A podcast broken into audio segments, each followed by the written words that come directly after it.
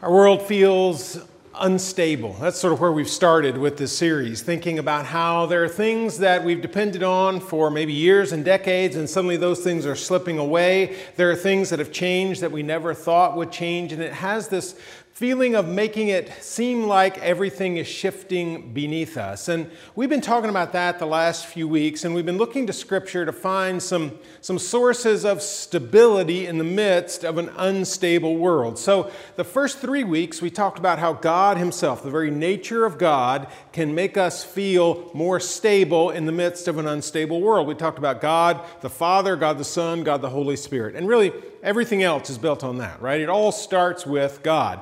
And then last week, we talked about how the church can provide stability in the midst of an unstable world. And today, I want us to continue sort of thinking about relationships and how relationships can provide some of that stability for us. Now, one of the things that's at work in our culture, we sort of think about it, are some competing truth claims. Now, I talked about that once already in the series, but some of those competing truth claims are really about how do we value people and how do we value ourselves? What makes a, a, valuable life? Now, the world tells us all kinds of things. Like the world would tell us that accumulating wealth means that you're a success, you're a valuable person. And in fact, lots of people in our culture define success as do really well in your work, make a lot of money, and hang on to it. And if you've done that, then you've succeeded in life. And in fact, we tend to defer to people who have wealth, right? Lots of organizations do that, whether it's some kind of college or a charity. I mean, the people with lots of wealth can make sure that that charity or college continues to do their work, and so they favor people like that. Political parties favor people who can make large campaign donations and elect the people that they've chosen. So the leaders of those parties defer to those wealthy people. If we're not careful, even churches can do that, right? Trying to build a building or continue ministry or expand something, it's easy for church leaders to defer to people of wealth because they can make that happen. And so in our culture, we sometimes do that. We think if I've made a lot of money, then I must be successful and my life is valuable. Another truth claim is that if you've got position and power and authority, then you've succeeded. That's a valuable life. And we sort of like to be around people who have an important position. We, we want to be associated with them. And then there's influence. Our culture has begun to use the word influencer a lot, right? People are going to tell you what clothes you should wear, or house or car you should buy, or how your makeup or hair should be done. Lots of influencers out there to tell us all sorts of things. And it's sort of about celebrity and sort of about knowing stuff, and all this is going on. And we think if you have that notoriety, that celebrity, you must have succeeded, right? I mean, if you look at the NFL the last two weeks, there's very little news about football and a lot of news about Taylor Swift, right? So even that is at work in our culture that if you have this social influence, then you must have succeeded. And those things can work against one another, and we have to figure out okay, is any of that true? And in our hearts, I think when we look across that landscape and we're affected by all that, right? Even if we don't agree with it, it's the air that we breathe and social media and lots of other media, and it just becomes part of us, but yet we somehow know that money and power and influence, celebrity, are really not the things that count the most. So, what is? In the midst of a culture that tells us that's really what matters, we have to think through okay, what really is important in life. Now, we're not the first culture to deal with those things. In the first century, when the church is emerging and trying to figure out who they are in Roman culture, they were dealing with some similar forces because you look at Roman culture and money was really important. If you could build some kind of really spacious and incredibly beautiful uh, villa on a mountainside near Rome, you had succeeded. Wealth was important. There's hardly been a culture in which position and power was more important than the Roman Empire. If you could get a position, you were an important person.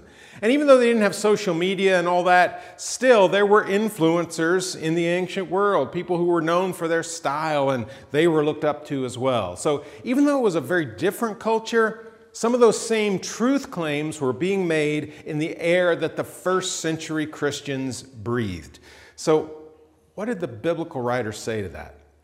Today, I want us to think about that. We're going to turn to really what I think is one of the most beautiful and powerful passages in the whole New Testament, maybe in all of Scripture, and we find it in Paul's letter, the first letter that we have to the church in Corinth. Now, he wrote two letters to this church that's in an important Roman city, okay? And it, even though the church is important, they're having all kinds of trouble.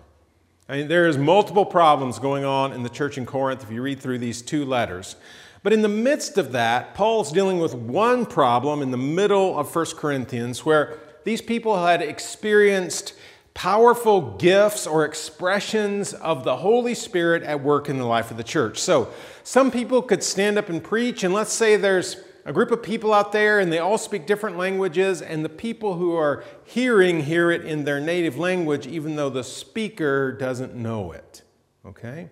Or they were speaking in a language that seemingly nobody on earth speaks, but maybe there was an interpreter in the church who could lay that out, and this would be a message from God. Or maybe there are people who had prophecy, all kinds of things going on, but it became a problem because the Corinthian Christians began to think okay, if I've got this gift, I must be better than everybody else, right? Oh, but this gift is even more important for the life of the church. So I must be sort of closer to God because I've experienced this. And so you've got all this stuff going on where they're sort of taking privilege and all this in the early life of this church in Corinth. And Paul deals with that and he says, listen, you've got it all wrong. You think that you can do something special in ministry, but really and truly, what you don't understand is the most important thing. And he lays that out in 1 Corinthians 13, a very familiar passage of Scripture. We hear it in weddings and other settings. So these words are sort of part of the culture. But, you know, if I take it apart too much, it's going to use some of the beauty, so lose some of the beauty. So I want to read it in chunks so you can sort of hear what Paul has to say. So the first three verses, 1 Corinthians 13. Paul says, If I speak in the tongues of men or of angels, those languages that we were talking about, if I speak in the tongues of men or of angels but do not have love, I'm only a resounding gong or a clanging cymbal. If I have the gift of prophecy and can fathom all mysteries and all knowledge, and if I have a faith that can move mountains but do not have love, I am nothing. If I give all I possess to the poor and give over my body to hardship that I may boast, but do not have love, I gain nothing. So, Paul says you can experience all kinds of expressions of the Holy Spirit. You can do stuff in the church and in ministry and think you're really important. But if you are not a person characterized by love, then all that is garbage. I mean, he talks about those gifts of language and all that, and he says, really, if you've got those gifts and yet you don't express love, you're like somebody just banging away on a cymbal, or he says, literally, it says you're like a bronze. Now, the reason Paul uses that word here is because the Corinthians were known for their bronze work. And they often made sort of like a megaphone out of bronze so you could project your voice further, so they were loud. So Paul's saying, listen, if, if you have the gift of prophecy or languages or any of that stuff, but you're not a person of love, then you're just making a lot of noise, okay? If you have incredible faith, if that's at work in you, uh, even though faith is important, if you've got prophecy, if you can sort of solve mysteries of faith, but you're not characterized by love, it's nothing. Even if you sort of do incredible acts of piety, like you give away money, you're known for giving away money, okay? And you've given yourself over to persecution so that you can sort of gain higher status, but you're not characterized by love. All that stuff that, thinks you, that you think has gotten you somewhere, it's a waste. You've gained nothing. So, what Paul is saying to, to I believe, to us is whatever it is in your life that sort of gives you spiritual pride, like you think, you think you're special because you've done this or achieved this. Like I have perfect attendance at church this year, so I must be good, or I've read my Bible and prayed every day for this whole year or months beyond that, or whatever it is that you think makes you special, Paul says if you're not characterized by love, it really doesn't matter. You've missed the boat.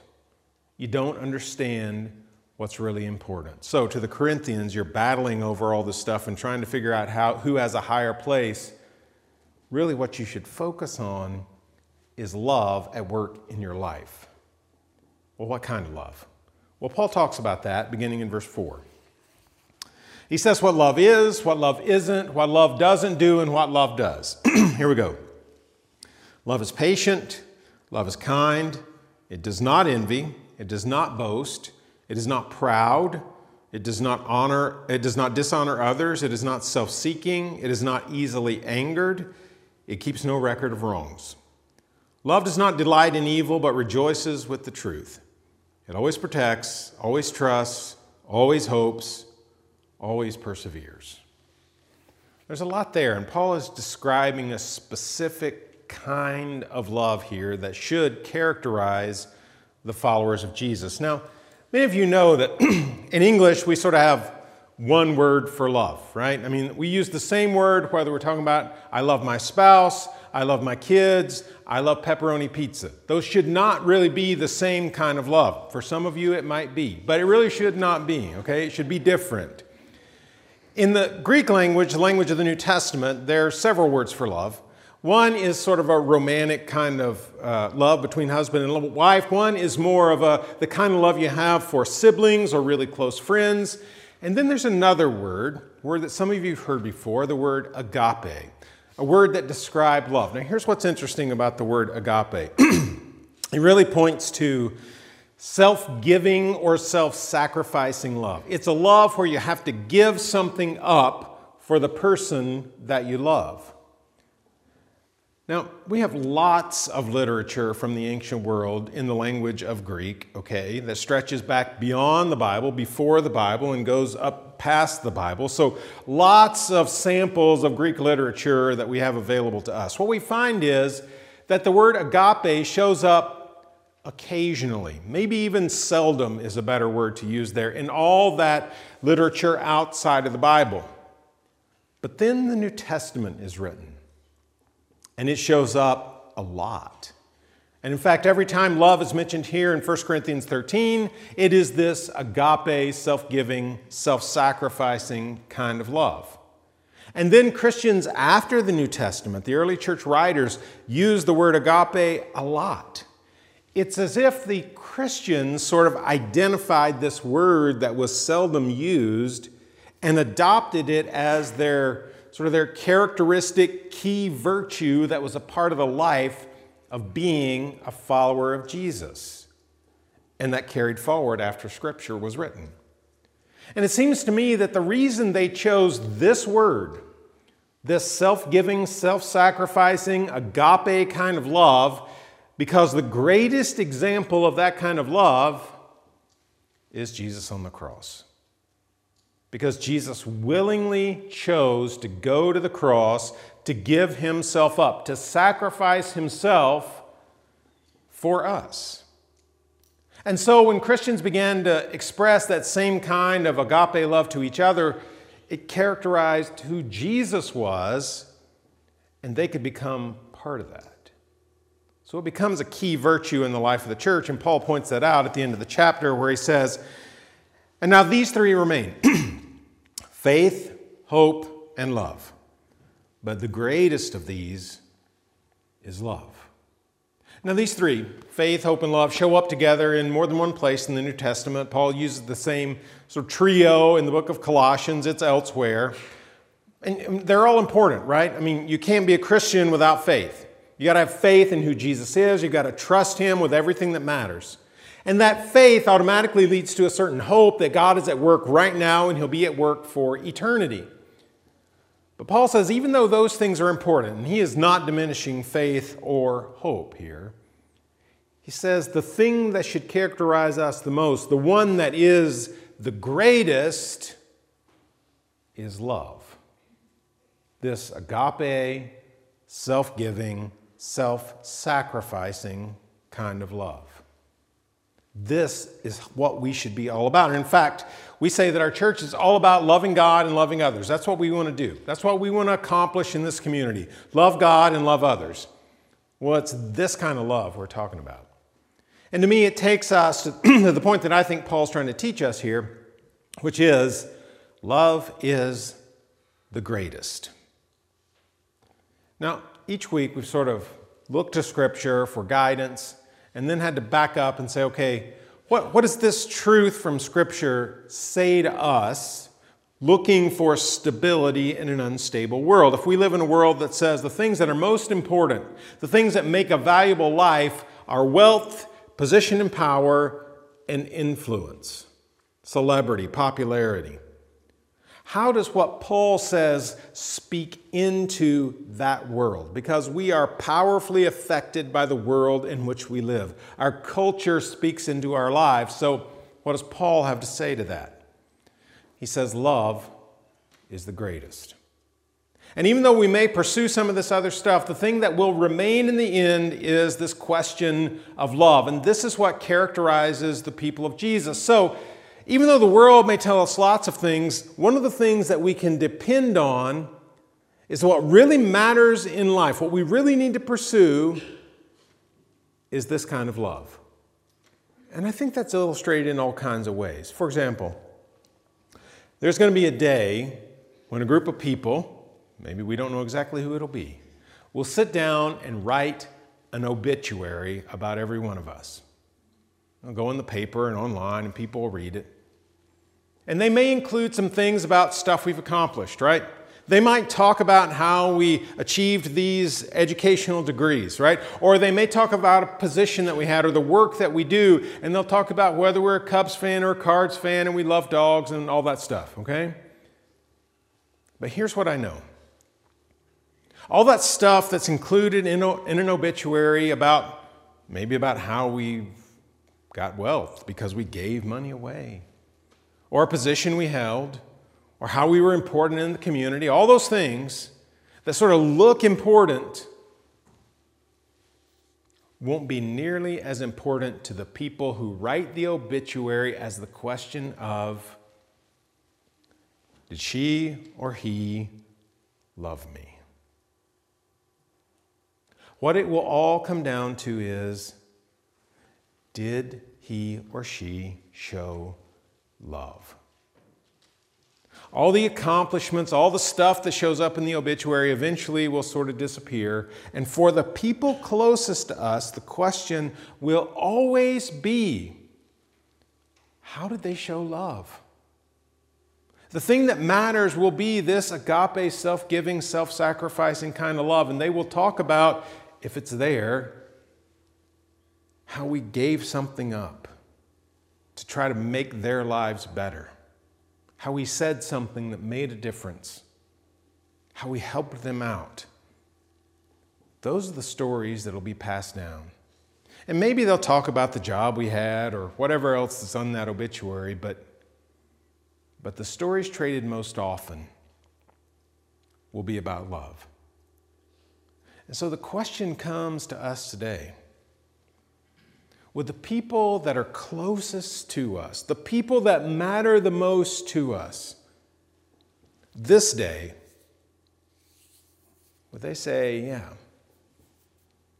he's characterized, she's characterized by that kind of agape love that's in the Bible? Here's the good news. We have some control over the amount of money we make and the amount of money that we accumulate. Okay? We have some control over that, but we do not have complete control over that. There are people in this church who can tell you that they lost a bundle on something that happened that was really no fault of their own and it's just money's gone. Okay? And we have some control over the job that we have and the position we hold. Some control, but not complete control. People get laid off, jobs come to an end. And we have very little control over influence and notoriety and all those things. but we have a lot of control over whether we express love to the people around us. In fact, we make decisions every single day. Am I going to show love to the people who matter to me most? And we don't consciously think through that question, but we have choices to make over whether we do something that someone else needs us to do or do we not. Do we sort of ignore their need? Or do we act on it? We have amazing control over the one thing that matters the most in those relationships. And that's whether we express love or not.